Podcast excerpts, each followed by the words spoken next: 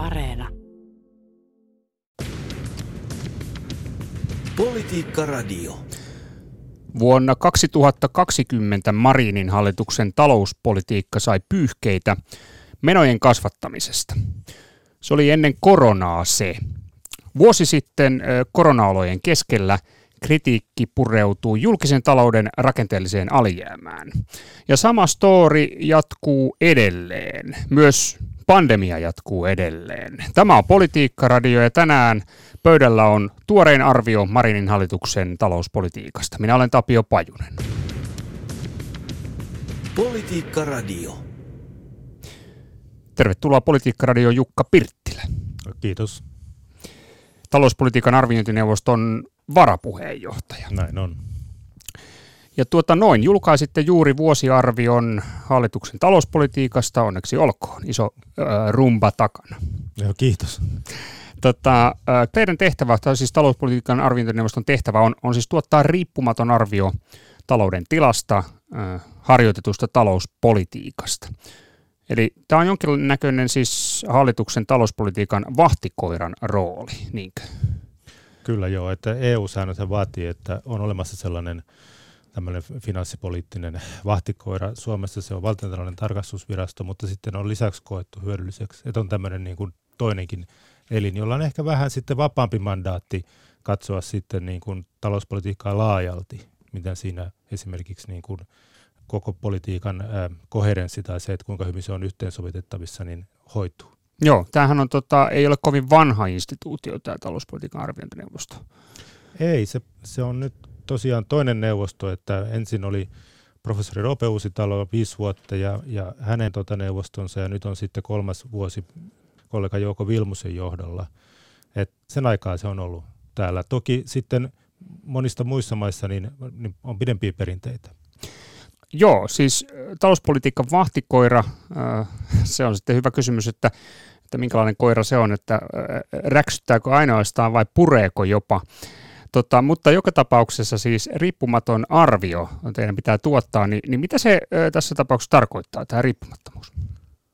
No meidät on valittu sillä tavalla, että akateeminen yhteisö ehdottaa jäseniä, jotka sitten ministeriö sen, sen jälkeen aika lailla samanlaisena ehdotuksena antaa sitten ministerille ja sen jälkeen meillä on, meillä on se laki, mitä me seurataan, joka, niin kuin, jonka tarkoituksena on toisaalta niin kuin katsoa sitä, että, että onko julkinen talous kestävää, että se on ihan meidän se mandaatin ytimessä, ja sitten toinen on arvioida laajemmin sitä, että, että jos hallitus on itsellään asettanut erilaisia talouspoliittisia tavoitteita, niin näyttäytyykö siltä, että ne toimenpiteet niitä tavoitteita kohti on niin kuin riittäviä vai on, olisiko niissä niin kuin petrattavaa?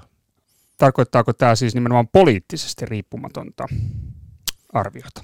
Tarkoittaa joo, ja sitten tietysti niin kuin, meillä on ehkä vähän enemmän vapauksia kuin sitten toki ihan niin kuin ministeriön ihmiset toimii virkavastuulla, mutta meillä on ehkä vähän enemmän sitten vapauksia sitten ehkä sanoa, koska se ei, ei ole niin kuin virallinen ministerin kanta silloin. Mennään tota, nyt sitten tähän viimeisimpään tuoreempaan arvioon Marinin hallituksen talouspolitiikasta.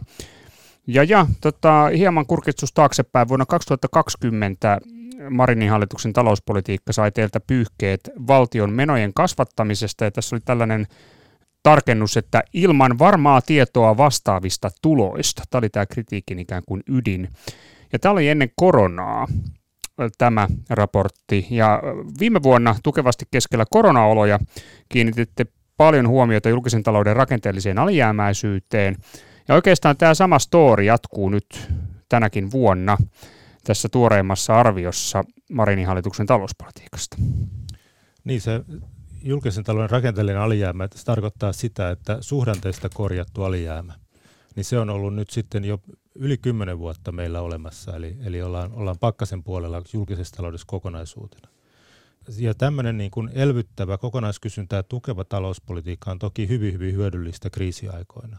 Mutta sitten pitäisi löytyä ne ajat, jolloin sitten kerätään niitä puskureita niihin kriisiaikoihin, että, että olisi myös sitten sellaisia aikoja, vuosia, että, että kerätään niitä ylijäämiä, ja se on osoittautunut aika hankalaksi sitten pidemmällä aikavälillä. Joo, kirjoitatte, että julkinen talous on ollut alijäämäinen yli vuosikymmenen. Ja, ja sitten myöskin tuommoinen synkeähkö vilkaisu tulevaisuuteen, että, että on suuri odotus, että alijäämä pysyy merkittävänä myös nykyisen kriisin jälkeen. Se on totta ja se ei varmaankaan oli ihmiselle hirveä yllätys, koska kyllähän meillä on vuosikaudet puhuttu kestävyysvajeesta, joka tarkoittaa sitä, että kun katsotaan oikein pitkälle horisonttiin, niin julkisen vallan velka ei ole kestävää, vaan se lähtee nousemaan räjähdysmäisesti vähän niin kuin koronavirustartunnat. Ja tota, sitä varten niin pitäisi tehdä korjaavia toimia ja, ja onneksi meidän tilanne on kuitenkin sillä tavalla kohtuullinen, että, että siinä meidän raportissa esimerkiksi katsotaan semmoista niin kuin minusta semmoinen saavutettavissa olevaa äh, julkisen talouden sopeutusta, eli suomeksi menoleikkauksia tai verojen kiristyksiä, jotka voitaisiin toteuttaa esimerkiksi niin kuin muutama kahden vaalikauden aikana. Että joka, joka vuosi hiukan kiristettäisiin, niin sillä ei olisi ehkä merkittäviä haitallisia talouskasvuvaikutuksia, eikä sen pitäisi olla niin kuin myöskään mahdotonta, toivottavasti poliittisesti. Hmm, niin te sidotte tämän nyt sitten hieman tällaiseen laajempiin kantemiin kuin yhden hallituksen ikään kuin probleemaksi. Niin, meillä oli tänään iltapäivällä ähm, tämmöinen paneelikeskustelu näiden asioiden tiimoilta, ja, ja siinä hyvin tuotiin esille se, että se, niin kuin, että miten niin kuin politiikassa ajatellaan, niin se, se pitkä aikaväli on se yksi hallituskausi. Kyllä. Mutta tässä pitäisi niin katsoa vielä paljon pidemmälle, että se keskipitkä aikaväli on ehkä yli kymmenen vuotta ja sitten se hyvin pitkä aikaväli on sitten semmoinen aikaväli, millä me pystytään tekemään niin kuin semmoisia järkeviä esimerkiksi väestöennusteita, jotka näyttää sen, että, että pelkästään sen ikärakenteen vuoksi niin julkisiin menoihin tulee paineita ja jotain niille pitää tehdä niille menoille. Mm. No mitä tämä tavallaan sitten konkreettisesti tarkoittaisi, koska kyllähän meillä tälläkin hetkellä on muun muassa e, julkisen talouden äh, suunnitelmat olemassa, joissa tarkoitus on katsoa hieman pidemmälle, nimenomaan ei ainoastaan niin kuin yhtä vuotta. On, mutta ehkä niihin ei ole sitten semmoista laajaa sitoutumista kuitenkaan, että niistä saatetaan poiketa, että nyt nyt ehkä nyt yksi poikkeama, mihin me kiinnitetään huomiota tänä vuonna, oli tämä kehysmenettelystä lipeäminen siinä mielessä, että, että kesken hallituskauden korotettiin kehyksiä. Myös vuodelle kaksi, ensi vuodelle 2023, jolloin toivottavasti tämä pandemia on jo ohi ja pitäisi olla semmoinen normaali vuosi. Mm. No joo, nämä on näitä pandemiajan päätöksiä ja, ja on totta, että, että hallitus on korottanut näitä menokehyksiä otetaan tästä muutama kommentti. Mikä teidän arvio on menokehysylityksistä siis, koska tässä on tietysti se poliittinen todellisuus taustalla, ne on hyvin vaikeita päätöksiä ollut hallitukselle ja hallitus on mennyt kaatuakin näihin, näihin tuota noin, niin menokehyspäätöksiin, joita on jouduttu tekemään. No se on tietysti ymmärrettävää, että, että verrattuna siihen aikaan, kun hallitusohjelma kirjoitettiin, niin nyt on tullut uudenlaisia painopistetarpeita menoille. Mutta että ehkä olisi ollut syytä pyrkiä pontevammin sitten löytämään sitten kompensoivia säästökohteita niin, että ei olisi niihin kehyksiin tarvinnut mennä. Sitä paitsi, jos tulee yllättäviä koronaan liittyviä menoja, niin kuin esimerkiksi työttömyyden kasvua tai tämän tyyppisiä suhdanneasioita, niin ne on kehyksen ulkopuolella. Eli ne, semmoinen jousto on jo olemassa siellä. Mutta siis nämä julkisen talouden vakauttamistoimenpiteet, niin siis pidempi suunnittelu. Eli, eli tavallaan tämä kritiikki on siis sitä, että nykyisellä hallituksella eikä todennäköisesti seuraavallakaan hallituksella ole käytössä riittävää suunnitelmaa rakenteellisen alijäämän vakauttamiseksi. Niin.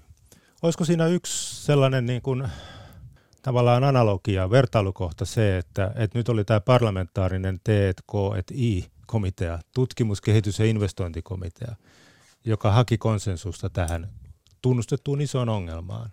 Miksei meillä ole parlamentaarista kestävyyskomiteaa? Politiikka Radio. Joo, no mutta äh, tämä rakenteellinen alijäämä, äh, niin sehän kasvattaa velkaa. Ja tästä velasta te kirjoitatte myös, niin, niin mitä tälle pitäisi teidän mielestä tehdä? Joo, velkakysymystä ei pidä ylidramatisoida. Suomen velkatilanne on edelleen onneksi kohtuullinen. Me ollaan semmoisessa eurooppalaisessa keskikastissa verrattavissa olevia maita. Ehkä on, on monet hyvin vahvat maat, niin kuin Alankomaat ja Saksa. Mutta että siinä on se vitsi, että, että olisi hyvä, että kun se seuraava kriisi tulee, kun aina näyttää, näyttää kuitenkin aina tulevan milloin mistäkin syistä – niin sitten olisi samanlaiset valmiudet vastata siihen, kun tämä nyt on ollut tähän pandemiaan. Eli että sitten silloin on niin kuin valtio saa heti erittäin edullisesti luottoa, jos on tarvetta tehdä tukitoimia. tähän me kiinnitetään huomiota, että pikkuhiljaa nyt kun ajat normalisoituu, niin, niin sitä velkaa ruvetaan lyhentämään. Erityisesti tässä on olennaista se, että mikä on se velan suhde sitten bruttokansantuotteeseen. Mm.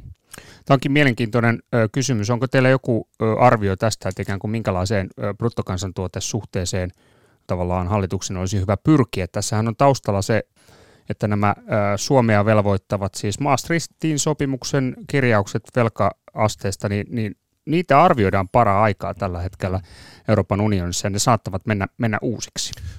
Niin, se on ehkä semmoinen keskustelu, mitä Suomessa ei ole vielä käyty, että olisiko Suomessa hyödyllistä asettaa oma kansallinen velkatavoite. Ja se voisi olla, olla sellainen hyödyllinen keskustelu, että nyt me ollaan ajateltu, että tämä kehysmenettely on se meidän tavallaan se finanssipoliittinen raami, mikä pitää huolen siitä, että finanssipolitiikka pysyy tavallaan aisoissa. Mutta olisiko tämmöisestä velkatavoitteesta myös hyötyä? En tiedä. Niin, onko teillä tota, arvintoneuvostolla käsitystä niin kuin tavallaan sopivasta velkaasteesta? No me teetettiin taustaraportti ja, ja on totta, että, että niin kuin, mitä korkeampi velka, niin sitä suurempia riskejä tulee korkeisten korkein korkoihin ja sitten sitä kautta ä, talouskasvun hidastumiseen, mutta siinä ei ole mitään semmoista niin kuin selkeää yhtä rajaa. Ei voida löytää semmoista kaikille maille sopivaa tiettyä rajaa, että sen täytyy olla just 60 prosenttia, vaan se liittyy, liittyy esimerkiksi maan kasvumahdollisuuksiin. Eli tällaista arvioita Suomen osalta ei pystytä tekemään? No sitten voidaan tehdä jotain laskelmia tietysti, että se on ihan mielenkiintoinen harjoitus voisi olla, että, että ja Suomen osaltahan se voi näyttää sikäli vähän ongelmalliselta, koska me ajatellaan, että meidän tulevaisuuden pitkän aikavälin kasvu näkymät on kohtuullisen vaisut, mm. osittain just tämän ikääntymisen takia ja näin Eli, mutta siis tällaista niin kuin tietoa siitä, että missä kohtaa ikään kuin velan kasvu rupeisi leikkaamaan talouskasvua, niin sellaista tarkkaa pistettä niin kuin ei, ei, tutkimusten, ei mukaan, tutkimusten sanoa. mukaan ei osata sanoa. Kerran luultiin, että osattiin, mutta sitten osoittautui virheeksi. Okei, okay. tuota noin. Joo, tota, no mutta teillä on tässä tämmöinen arvio kuitenkin, että nyt tämän, koska tämä rakenteellinen alijäämä, joka on siis pitkän ajan ongelma Suomessa ollut, on edelleen ja, ja valistuneen arvion mukaan se myös jatkaa olemistaan, niin tota, se kasvattaa tätä velkaa ja tota, keskipitkällä aikavälillä tämä velkaaste kasvaa ilman tavallaan korjaavia toimia, niin teillä on tässä ö, ehdotus myös, että tilanteen vakauttamiseksi tulevina vuosina tarvittaisiin vuosittain vakauttamistoimia noin 0,2-0,4 prosenttia suhteessa bruttokansantuotteeseen niin tämähän tarkoittaa siis nyt sitten ilmeisesti leikkauksia tai verojen korotuksia, mutta mikä tämä niinku, mittakaava on, on niinku tarkemmin, no jos se konkretisoi vähän enemmän? BKT on noin 260 miljardia, eli siitä taitaa tulla semmoinen reilu puoli miljardi vuosittain.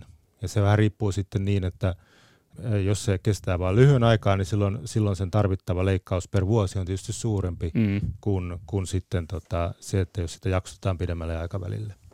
Eli jos se olisi kahden hallituskauden mittainen, niin silloin se vuosittainen leikkaustarve olisi just se 500 miljoonaa sitten. Tai mahdollisesti sitten veronkiristys. Molempia käyt, voi käyttää. Tällainen mittakaava siis. Kyllä, toki sit, sitten tekee vielä komplisoidummaksi se, että oikein pitkällä aikavälillä tämäkään ei vielä riitä, koska, koska meillä on sitten vielä isompi se, se, se kestävyysvaje, joka on nyt noin 3 prosenttia BKTstä. Et sitten vaikka tämän korjauksen tekisi, niin sitten vielä näillä näkymin sitten se velka rupeaa uudestaan kasvamaan.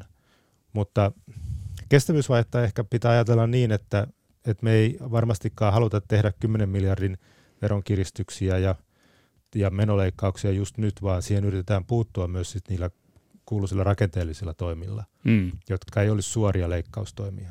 No joo, ja tässähän yksi iso rakenteellinen toimi on tämä suuri sote-uudistus. Sen piikkiin on laskettu kolmisen miljardia suurin piirtein kestävyysvajeen kuromista, mutta että tässä ensivaiheessahan nyt nämä äh, aluevaltuustot ja, ja hyvinvointialueet, niin nämähän oikeastaan tämä harjoitus nielee rahaa pikemminkin kuin, kuin tuota, niin säästää tällä hetkellä. Niin, se on totta. Se on, ehkä sitä voisi ajatella, että se on investointi, että meillä varmaan oli, oli tarvetta tehdä sote-uudistus ja, ja nyt sitten tehtiin uudistus, jota me, mistä mekin lausuttiin aikanamme, että se on askel oikeaan suuntaan – niin kyllä sitä vähän lyhyellä aikavälillä pikkasen ehkä joutuu maksamaan, että nyt sitten yksityiskohdat ratkaisee sen, että toteutuuko sieltä ne säästöt. Politiikka Radio. Joo, Politiikkaradio käynnissä. Minä olen Tapio Pajunen ja tänään vieraana on talouspolitiikan arviointineuvoston varapuheenjohtaja Jukka Pirttilä.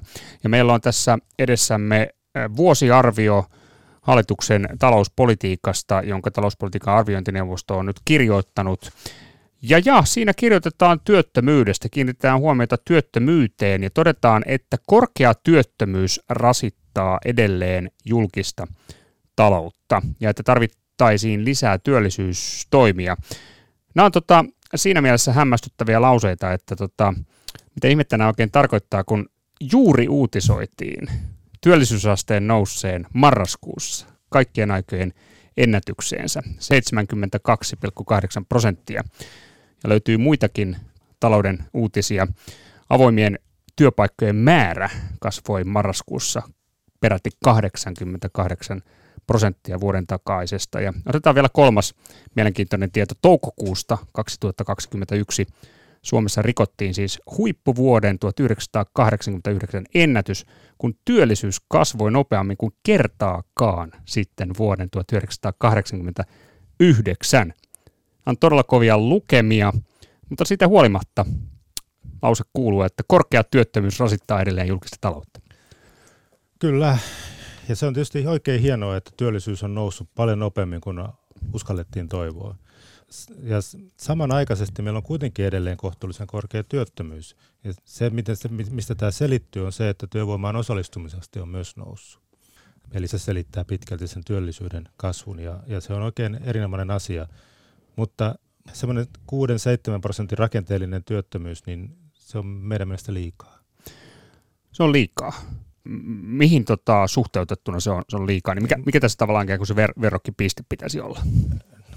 No kyllä mun mielestä me voitaisiin päästä, yrittää tavoitella niitä parhaimpien maiden lukemia siinä, että semmoisia niin kuin, koskaan ei päästä nollatyöttömyyteen, mutta jos me päästään sinne kolmeen neljään tasapainotyöttömyydestä, niin, niin se olisi jo aika, aika hyvä saavutus. Ja se, mikä tässä on ehkä liikaa, on se, että erityisesti sitten niin kuin, että työttömyys on myös niin kuin sosiaalinen, iso sosiaalinen ongelma.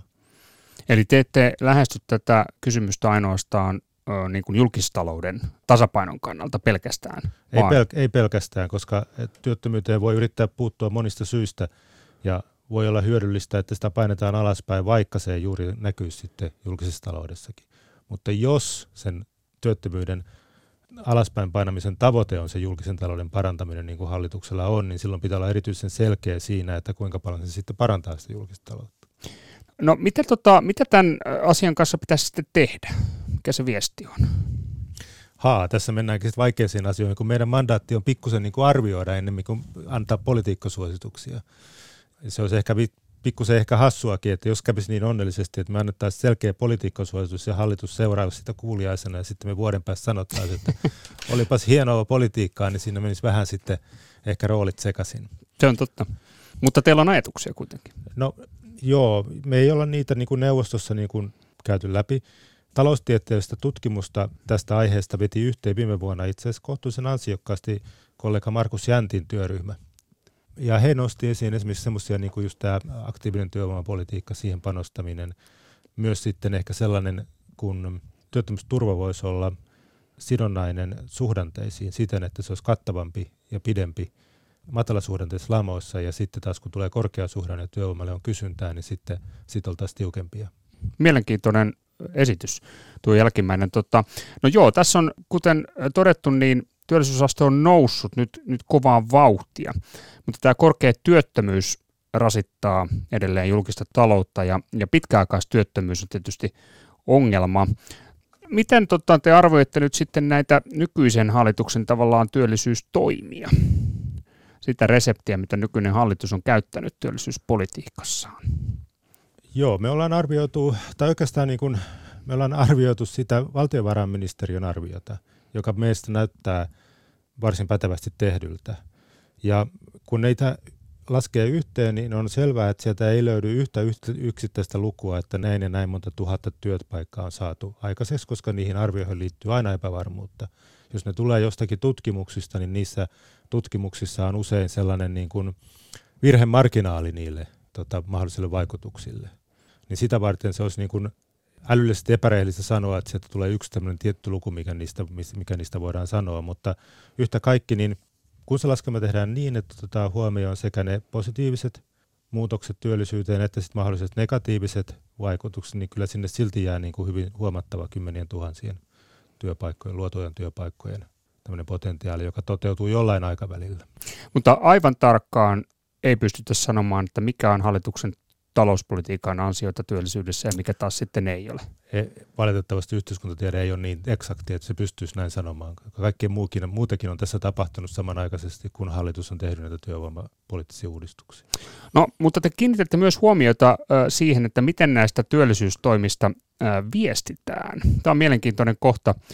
Ilmeisesti äh, teillä on sellainen käsitys, että tota, työllisyystoimia kommunikoi laajemmalle yleisölle tällä hetkellä hieman liian moni kokki ja, ja oikeastaan ei löydy yhdenmukaista tapaa myöskään arvioida näitä politiikkatoimien vaikutuksia.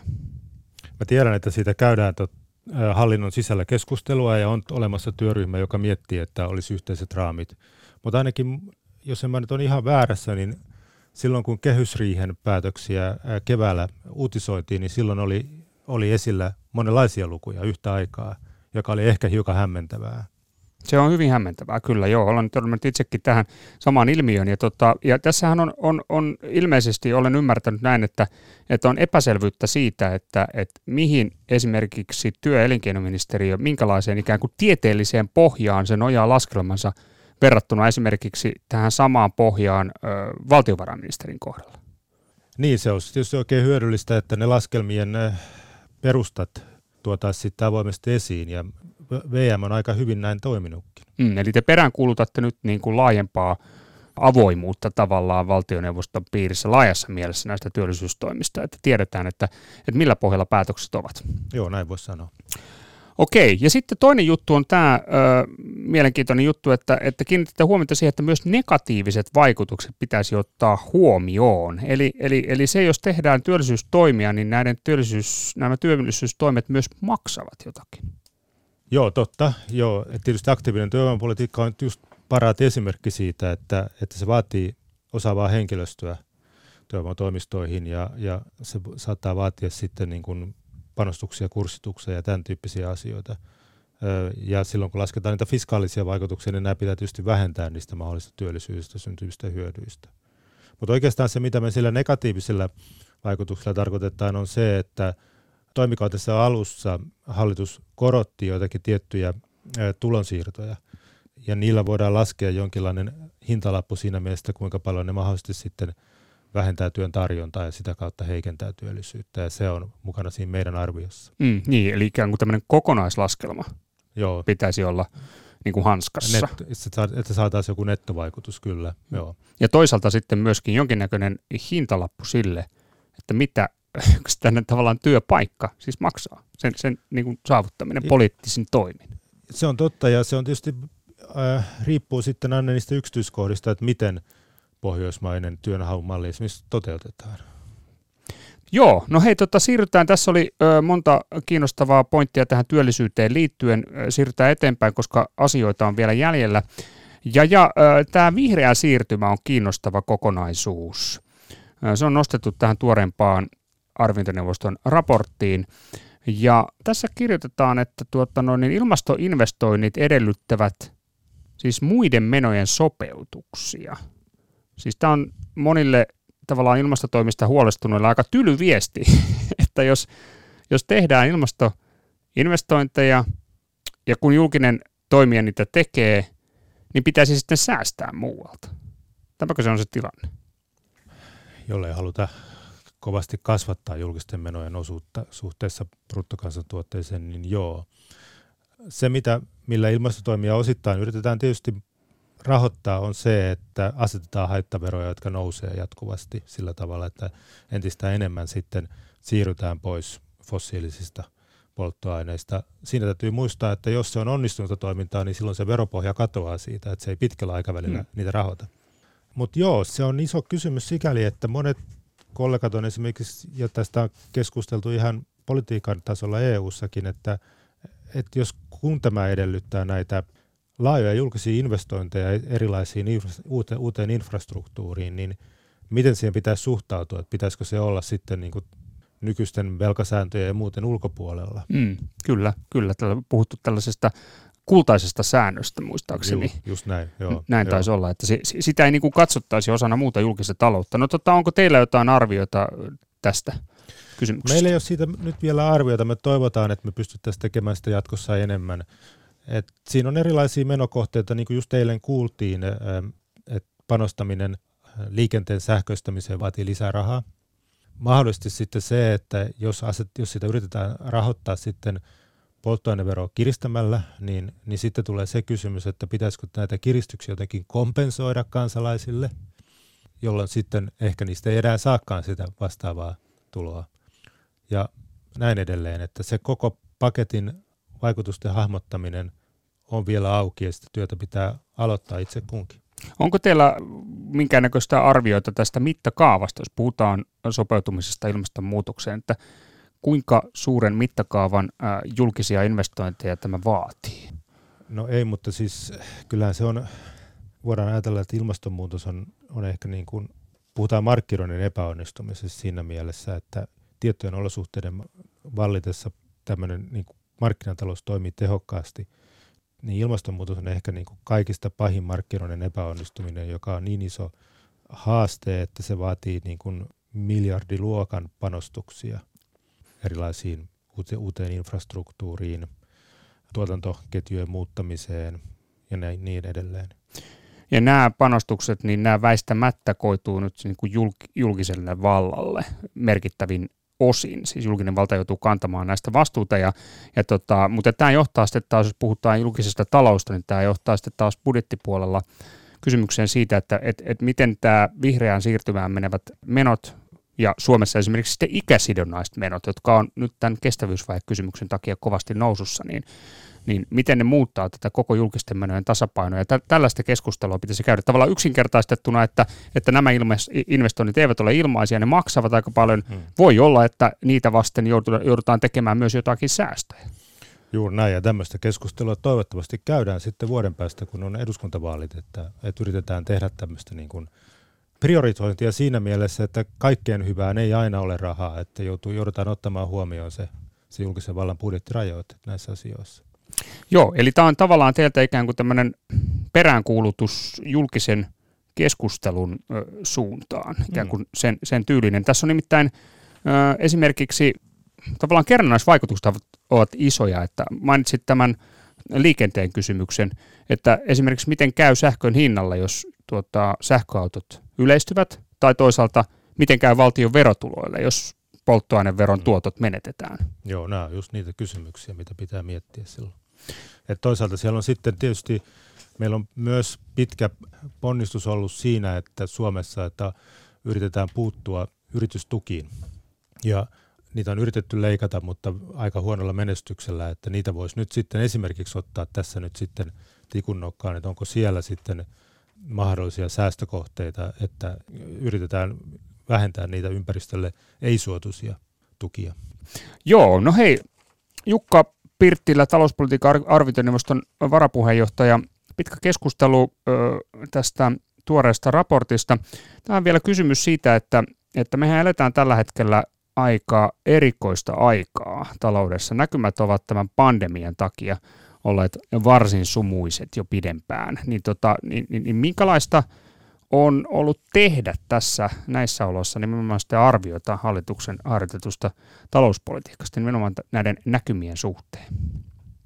On, onhan se vaikeaa ja siinä pitää olla aika sellainen nöyrä, että en mä usko, että kenelläkään on semmoista kauhean suurta viisautta, että kuinka täsmälleen nyt esimerkiksi finanssipolitiikka pitäisi asettaa, että se mitä me voidaan sanoa on semmoisia yleis, yleisiä linjauksia ja sitä varten me sanottiin nyt esimerkiksi tätä vuotta koskien, että että näyttää kohtuullisen asianmukaiselta, että, että vielä tänä vuonna, kun ollaan vielä selkeästi epävarmuuden keskellä, niin ei tehdä mitään suuria liikkeitä puoleen eikä toiseen. Mielenkiintoista, mutta vaikeaa. Niin, näkymä on, on, on, on varsin, varsin heikko ja tuota, esimerkiksi niin kuin keskuspankkien tasollahan on ollut muun muassa Yhdysvalloissa kovinkin suuria vaikeuksia arvioida esimerkiksi niin kuin pohjainflaatiota tällä hetkellä näistä pandemioloista johtuen, että et, et, et, kuinka suuri se on ja kuinka pysyvistä hmm. ilmiöistä on kysymys. Nyt tämä, mikä on pysyvää, mikä on tilapäistä nyt näissä pandemioloissa, tämä on ilmeisesti teidänkin riasana arviota laatiessa. Joo, pitää muistaa kuitenkin, että hyvä uutinen on se, että kuinka nopeasti sitten kuitenkin toivuttiin ja ollaan saavuttamassa se, se BKT-taso, mitä arvioitiin, että missä oltaisiin ennen kuin tämä koronakriisi iski. Et siinä mielessä niin näyttäisi, että ehkä, ehkä ne, kun ne pahimmat pelot siitä hyvin pitkäaikaisista vaikutuksista taloudelle, niin, niin ei ole onneksi toteutunut. Joo, sehän näkyy tuossa, että se on 22-23, kun tämä pandemia vuoden aiheuttama kuoppa saadaan kurottua kiinni, eikö se näin ollut suurin piirtein? Joo, joo näin on, mutta, mutta ei, ei niin, toistaiseksi ei ainakaan näytä siltä, että, että kasvu olisi niin voimakasta, että se kuoppa tosiaan niin kompensoitaisiin niin kuin nyt paljon korkeammalla kasvulla kuin, kuin aikaisemmin oltaisiin ajateltu. Tässä on se lohdullinen puoli, että jos katsotaan finanssikriisin jälkeistä aikaa, niin, niin, niin silloin kesti peräti melkein kymmenen vuotta, kun saavutettiin edeltävä taso, mutta toisaalta se varipuoli on se, että nyt tämä julkinen velka on kertonut aika, aika kovaa vauhtia ja siihenhän teillä paljon huomiota tässä raportissa on, että, että pitäisi saada liikkumavaraa tähän julkiseen talouden tämän velkaantumisen takia. Just näin.